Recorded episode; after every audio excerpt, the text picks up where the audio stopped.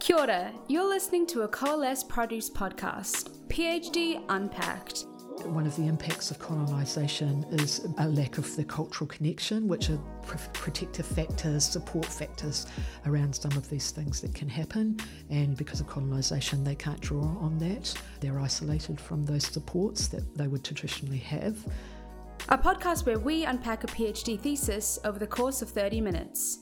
I mean, some of the terms of like what we might call a victim or a survivor, that's quite a controversial definition as well. Some people say they need to be called survivors. Some people that I've talked to that are victims, and in the research, they feel like they want to be called a victim because survivor actually minimises their experiences. At PhD Unpacked, we're focused on bridging the gap between research by academics and community experiences in New Zealand. Not everyone has the time to read through a 100,000 word thesis, so we decided to sit down with the authors themselves and breeze through the tidbits and juicy details without all the academic jargon. That may mean that at certain points during the episode, I'll summarize what both James and the author have said. Speaking of which, as well as hearing my voice, you'll hear the voice of the host, James. Kia ora. James and the team have read through the entire thesis to ensure that we ask the right questions and get to the core of why this is important to Aotearoa. I'm Yelena, and I'm the narrator throughout the seven part series and beyond. While James was in the room with interviewees, I'll be that one friend during their favorite movie, making sure you don't miss any of the good bits and laughing at James trying to keep up with the academics. Whenever you hear the podcast beats, you know I'm about to come in and say something profound, life changing, and hopefully meaningful. Today, we're joined by Dr. Adrienne Everest to discuss her thesis, Voices from the Family Violence Landscape Gifts and Experiences, Understandings and Insights from the Heart of the Sector. Adrienne has over 20 years' experience working with communities in the family violence and sexual violence space, and on the back of completing her PhD focused on family violence, she continues to work in the family violence sphere. As with everything, the why is central to our understanding, so we start the corridor off with James and Dr. Everest talking about why she chose to do this particular PhD. First off, can you just tell us briefly how and why you ended up writing this PhD specifically? Well, really, I'd spent, as you've said, a couple of decades uh, doing the work in communities, and I was really feeling like that there was a lot of knowledge and richness in communities, and I really wanted to amplify that by bringing it to the research space and capture all of that richness and knowledge. And so that was really what was sitting behind the reason for the PhD. Also, I was finding that although there was some amazing work, we were still getting a lot of disconnections of help uh, for the families in whānau, and I wanted to really look into that and, and explore why that was. Was it something that was a few years in the making, the decision to embark on kind of, I guess, that real academic side of things, or was there sort of a spontaneous moment where you decided, right, I actually need to take some time to, to go and do this? I think it was that experience of so slowly kind of realizing that things needed to change um, on the ground and that that could only really be changed through starting to amplify and, and, privilege some of those voices of knowledge more so we can get some better solutions and, and understandings of um, the right support out to communities. Guess who's back? Back again, back to fill in the context and make sure you don't miss any points. Firstly, we'll define what the family violence landscape actually means in Adrienne's words what I call the family violence landscape, which is kind of like a new term, it's not used. So I use that term because sometimes we call it like a family violence system. And that to me means a system of response, um, you know, maybe a statutory system. So for me, I wanted to call it a landscape because that spoke into the narrative of the um, participants of the research about that actually there's a lot of people invisible and hidden from the system uh, in the landscape. So people experiencing elder abuse, for example, people experiencing uh, have a disability and are experiencing family violence, uh, people from LGBTQ plus communities. Definitions play a key role within Adrienne's area of research, especially with the differing opinions on A, what counts as family violence, and B, how it should be handled. Unfortunately, this has somewhat impacted our ability to make meaningful changes. We jump back into the corridor with Adrienne talking about difficulties with these definitions. So I think that what uh, sort of the theme that emerged from from the research was this problem of polarization, and that was related, like you were saying, to definitions in some respects.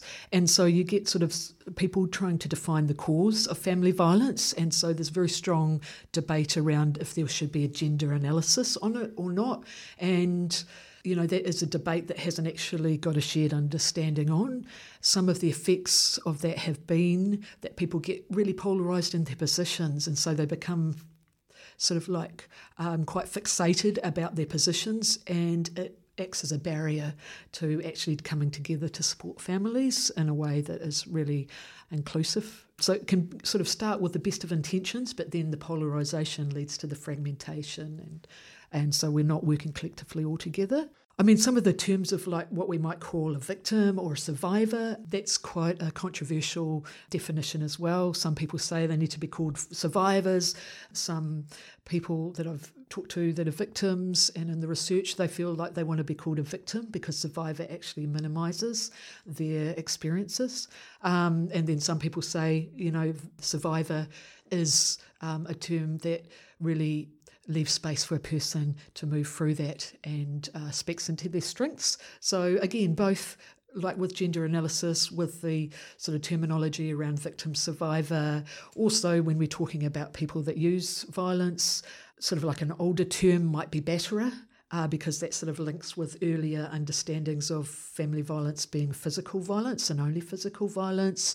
There is quite a trend at the moment to be using people that uh, use violence because people are sort of trying to leave it open for people's change and not labeling people as an, a generic abuser not capable of change. So there's a lot of controversial and very emotive uh, feelings around this for people because there's a lot of passion and a lot of passionate people in this working in the space and in communities as well. For this episode, it goes without saying that legislation is a key part of this work. And even though I said it goes without saying, you know I'm about to say it. Here's a quick rundown of the key pieces of legislation. Firstly, the Domestic Protection Act of 1982. That was very much more about marital conflict, you know, two people being responsible for sort of a disagreement, and so it would be marriage counselling that you'd need. And as our understanding grew, we realised that actually there was a lot of power dynamics there, and that it was unsafe to put people into marriage counselling when they're actually an abusive situation with the person that it's um, that they're having the um, marriage counselling with. In 1995, the Domestic Violence Act was amended to include psychological violence. And finally, in 2018, the Domestic Violence Victim Protection Act, and that gave protection from discrimination based on being a victim and mandatory support in the workplace. So you get your 10 days leave being able to be offered to victims. So, as our understanding of family violence has shifted over time, so too has the legislation. In saying that, Adrienne did put a little asterisk against the legislation. What came out of the research was that actually a total focus on legislation as a solution didn't go far enough.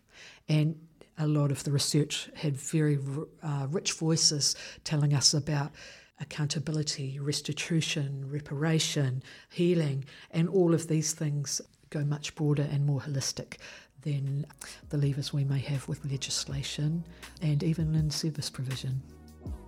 Now back to the interview with James and Adrienne discussing the narrative nature of the PhD.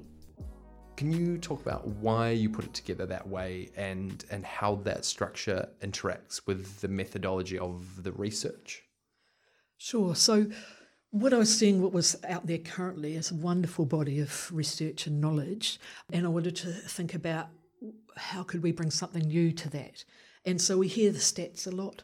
Um, we hear the quantitative information, uh, very valuable, but also I wanted to bring like a heart, bring those figures to life, so a heart voice to that, so people can really understand what. So what? What are the implications uh, for people?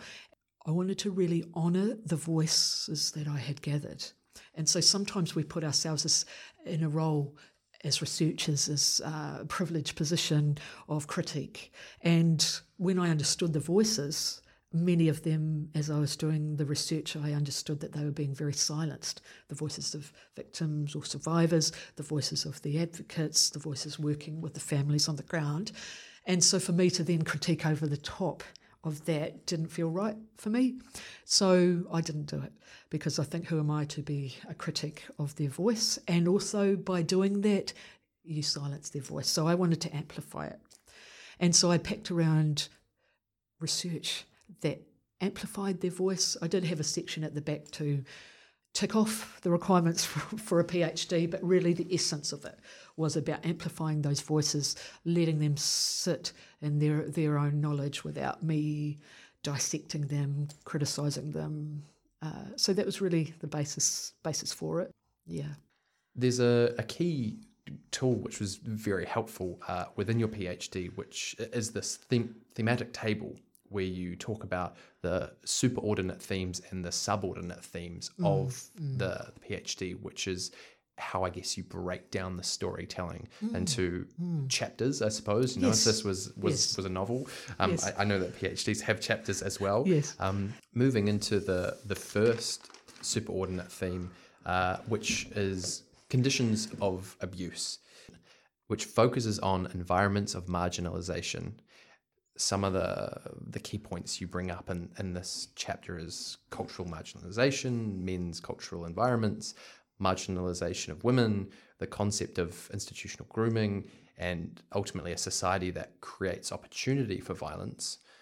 There's so many elements at play within this chapter and, and all the other chapters. So completely up to you. Could you touch on on a couple of aspects within the conditions of abuse chapter, perhaps some key findings or elements that when you look back on it, you think, wow, those were, were really key things that I uncovered during the research? I think really, like it goes back to that question of we all, you know, might think family violence is bad, so how is it allowed to continue? And so that was the essence really of the conditions of abuse, just deep diving into why.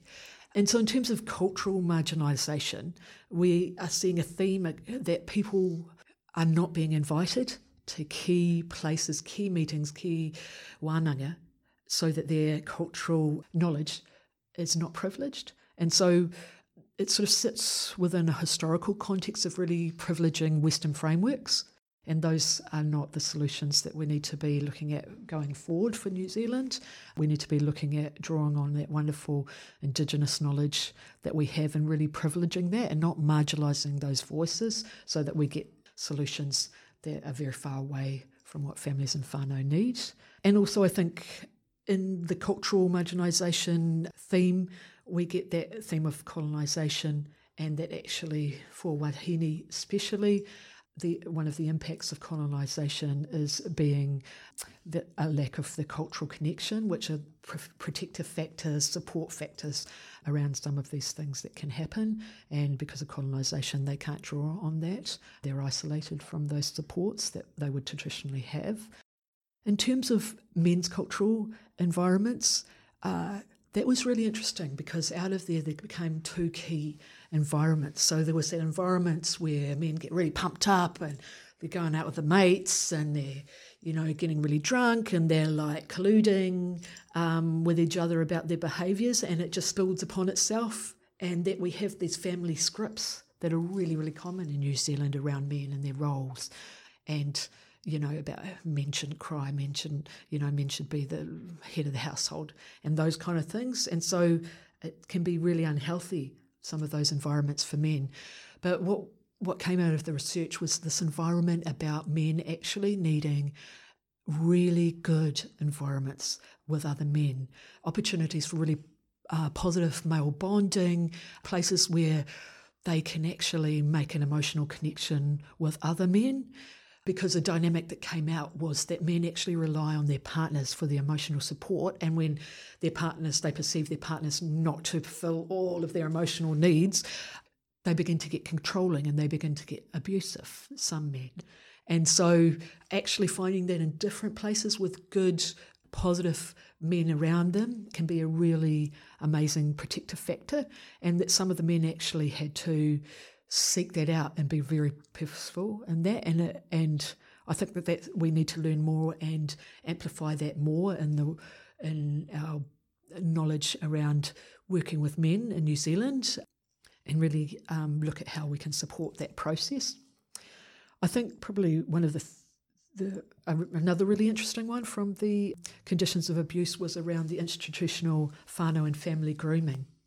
And this is where we've had these systems, and we have whānau, and we have family, and we have this perception of what um, someone that is using abuse might be.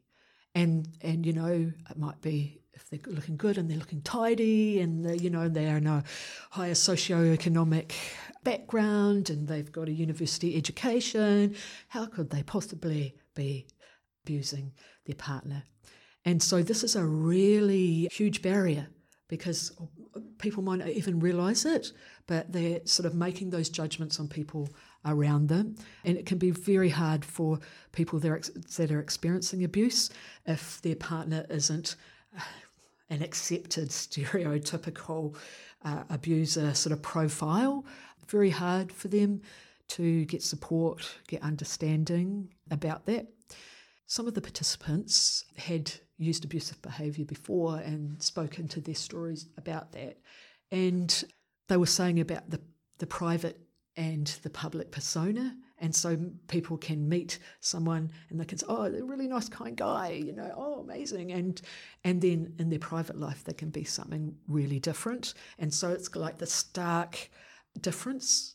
And there's some sort of case vignettes shared um, with me about that that stark reality for women around, you know, their families sort of thinking, oh, this is a really nice guy, you know, be, be lucky you've got someone, and and um, not realizing that actually behind closed doors is a different picture.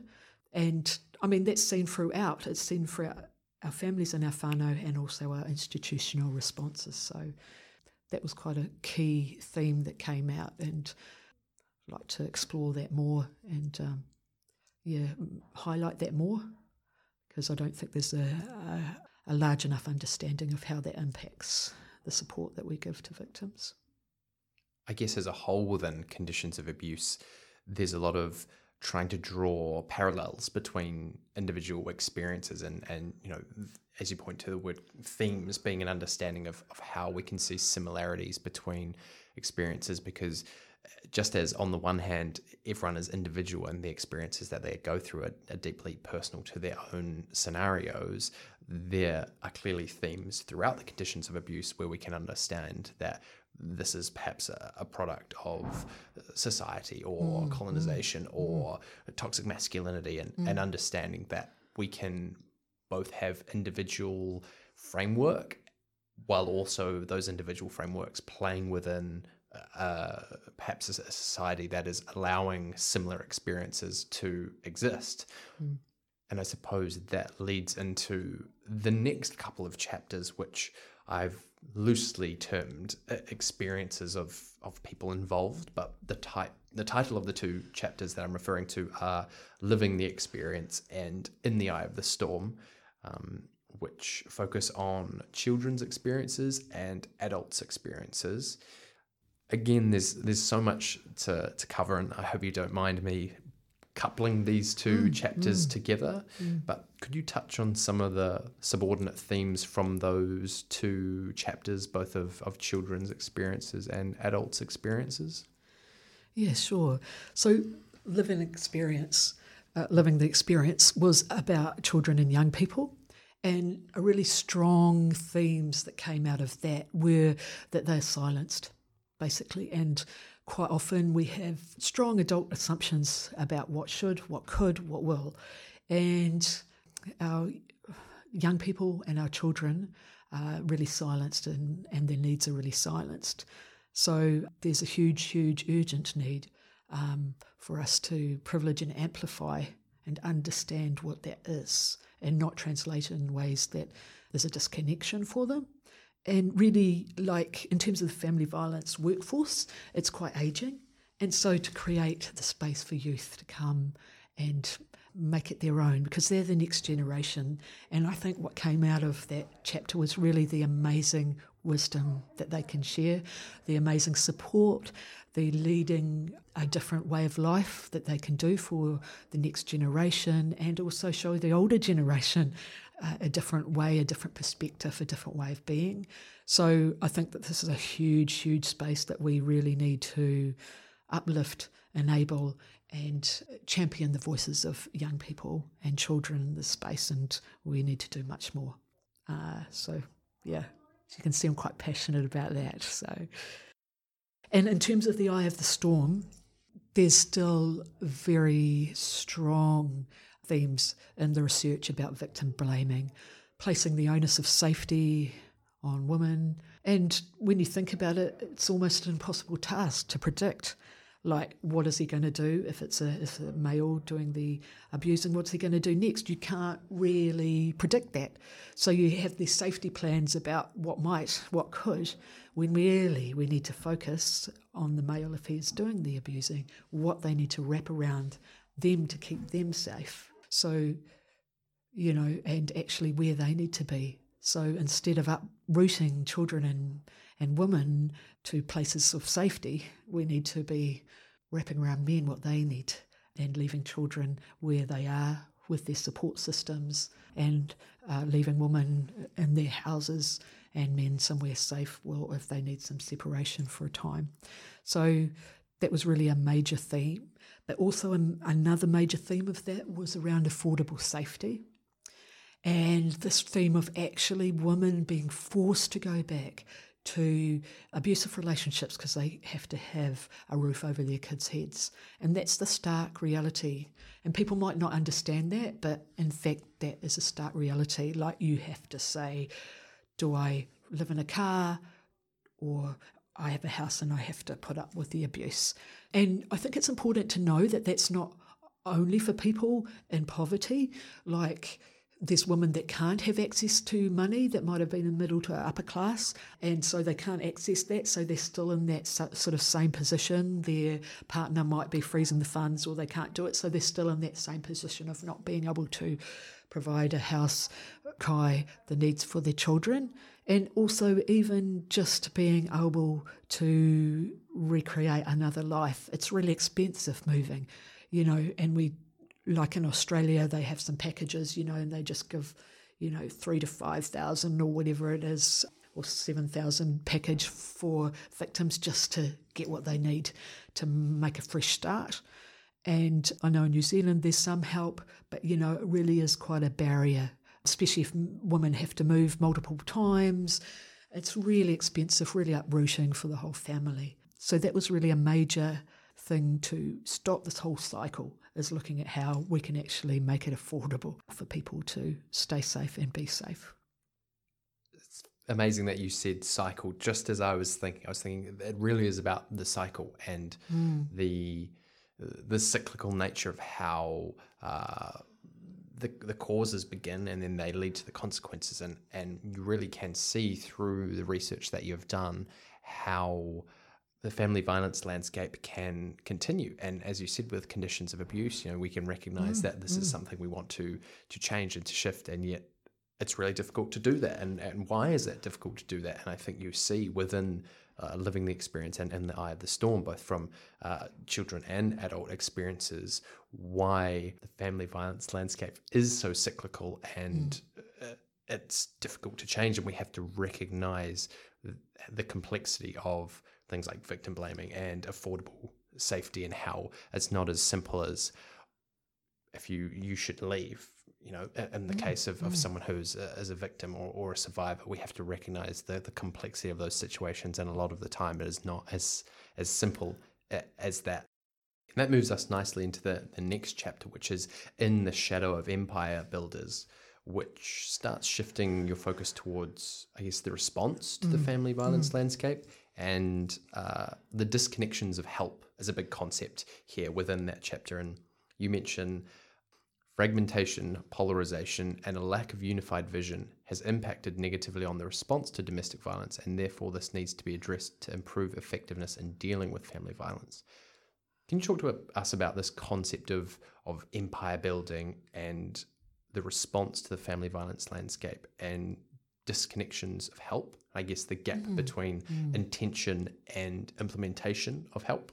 You've got these people that may have the best intentions. They can be in community, they can be in government, and uh, so they're building up a system and they're creating this empire. But because they haven't woven the knowledge, they haven't woven Indigenous knowledge, they haven't woven those the richness of cultural knowledge, they haven't woven in young people's wisdom. They haven't invited maybe specialist knowledge in there.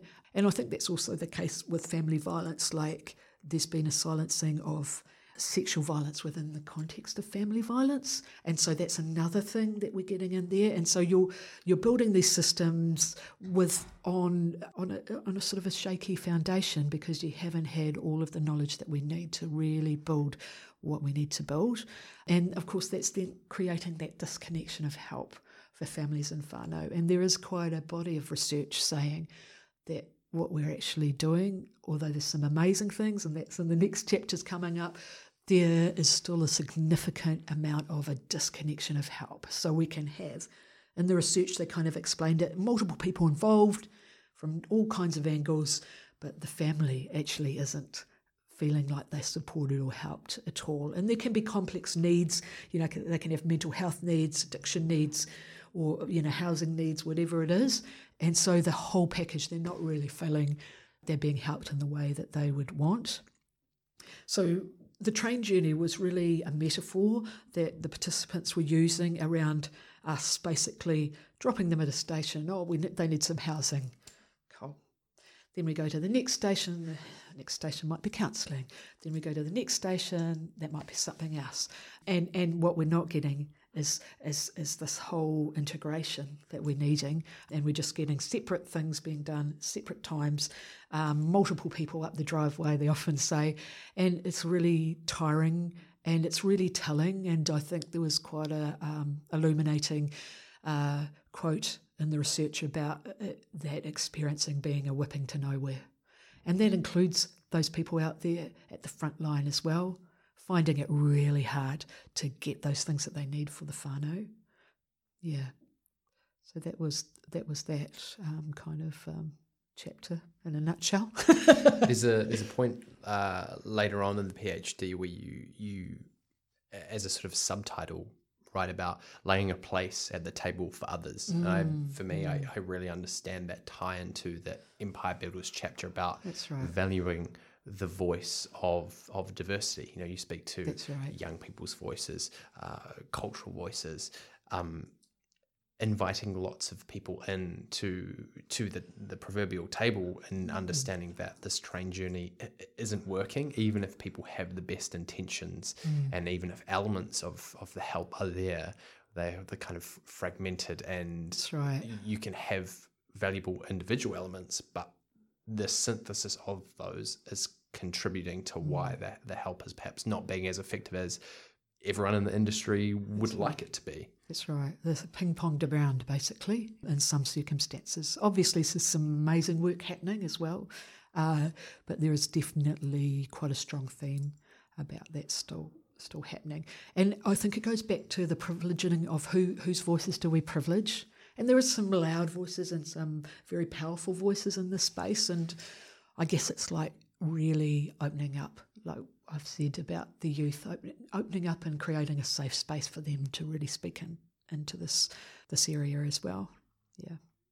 And moving into the next two chapters, which again I've I've coupled together and uncoupled them on the train this train journey, you know, if you want to. Um, but going for gold and hermeneutics of the heart. Yes. Uh, something that we ask uh, our, our, guests on PhD Unpacked is is where is the hope?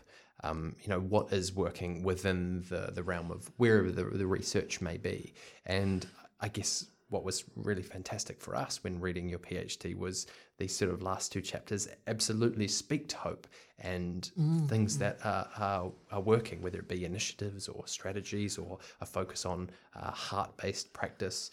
There's a, a, fantastic concept that you introduce in these chapters about taking things from surviving to thriving.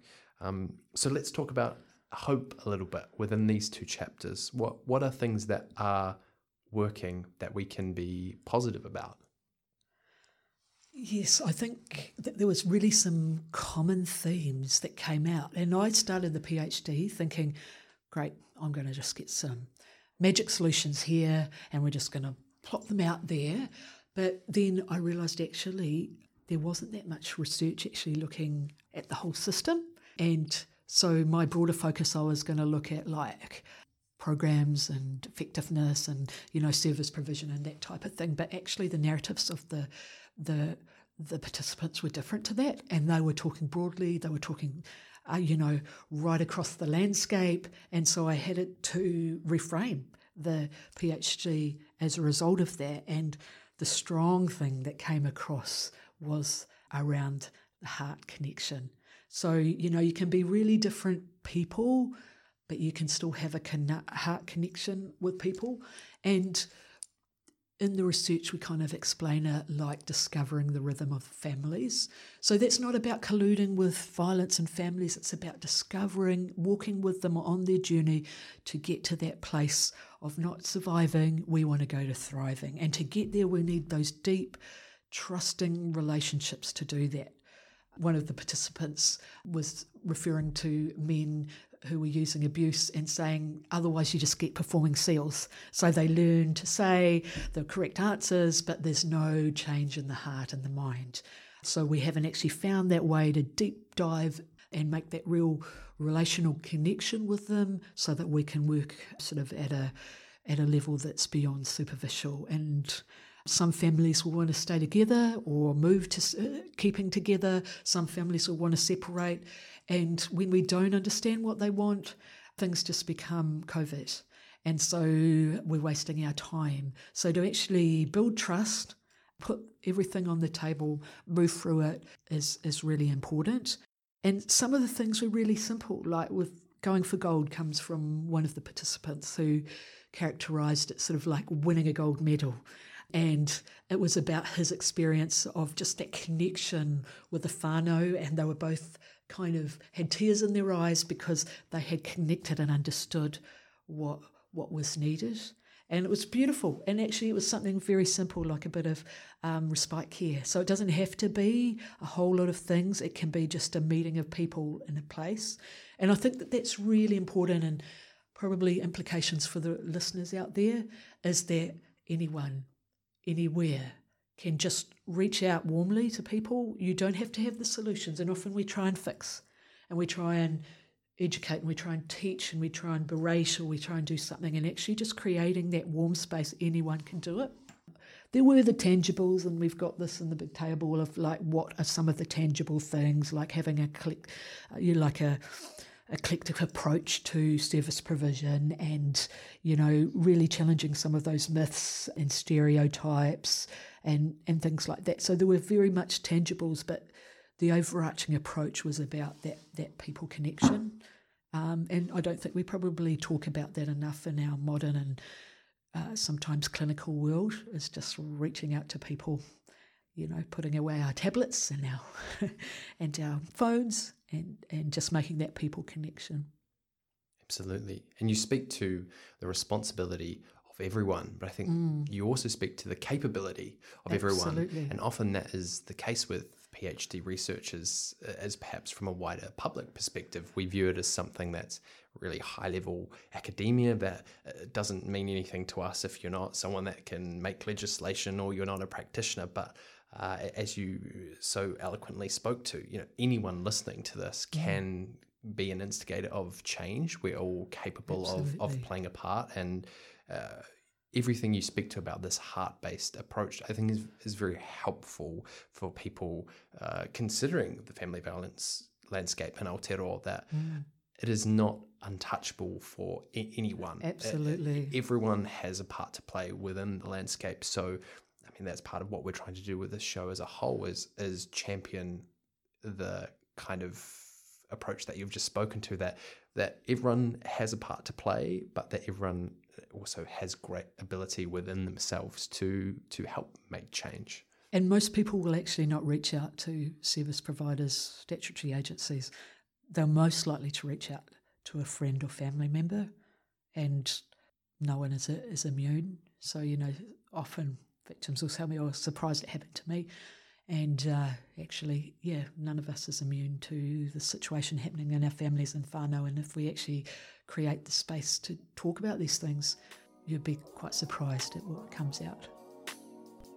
As we move towards the end of the episode, there are a couple powerful statements from Adrienne that we want to share.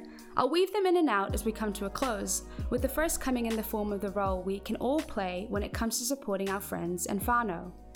You can reach out for some specialist help if you're thinking, gosh, this is beyond me. But, you know, just offering up a bit of kai, let's go for a coffee, um, and just creating that space if you feel that someone is just needing a, an ear, you can be that person. You don't have to, often we look to service provision and we look to specialists, and, and there's an important role that they play in that. But that initial just reaching out to our neighbours, you know, teachers, some teachers do amazing work in that space and and friends and things like that. And it's just about that people connection. To end the PhD, Adrienne shared a poem that was written by a client she worked with. While you'll hear the poem in Adrienne's voice, I thought I'd share the written prelude. It's fitting that the closing words for the story belongs to a young mother who, in the end, found a path for herself and her children out of the darkness of violence and into the light. It's her case vignette that increased understanding of the impacts of grooming in the theme titled Conditions of Abuse. It's her poetic voice that challenges us to grab our chance to change things, and that I end this story with, since it is voices just like hers that have been silenced for too long and our greatest guides in joining the rhythm towards the elimination of family violence. The future she held to, he gave not a slight. Love heart stabbed open, he killed her that night. Her body raw battered, mind shattered, displaced. Worn face, days crooked, makeup a time waste. She lay in cold coffin, true love her eyes saw, her young babes wailing for mum, and once more. One tear leaked released, rolled down, dew wet. Never see her babe safe, she died in regret. A chance will come in form of escape. Grab now in breath, as death is too late. A big thank you to Adrienne for coming on to PhD Unpacked and having a chat with us. If you're looking to learn more, you can have a read of Adrienne's PhD, which can be found in the bio for this episode. On the next episode of PhD Unpacked, we'll talk to Dr. Alice Patrick about her PhD. Non Māori teachers teaching Māori language in English medium primary schools. We are all in this together. He waka eke noa. Some people believe that Māori language is actually compulsory in primary schools. It's not. We're encouraged to teach it. So there's a huge expectation on them. And they've got really good hearts, goodwill, good intentions to incorporate Te Reo Māori across the curriculum. They falter perhaps in the execution thereof in terms of their practice, but they want to do it, I can assure you. There are barriers in the way, there are factors that impede um, their goodwill and their good intentions. To keep up to date with the various podcasts and projects that Coalesce are producing, head to at CoalesceNZ on Instagram. And for more from us, it's at PhD Unpacked on Instagram. And before I go, big love to Wellington Access Radio for the interview spot. And as always, Ma Te Wā.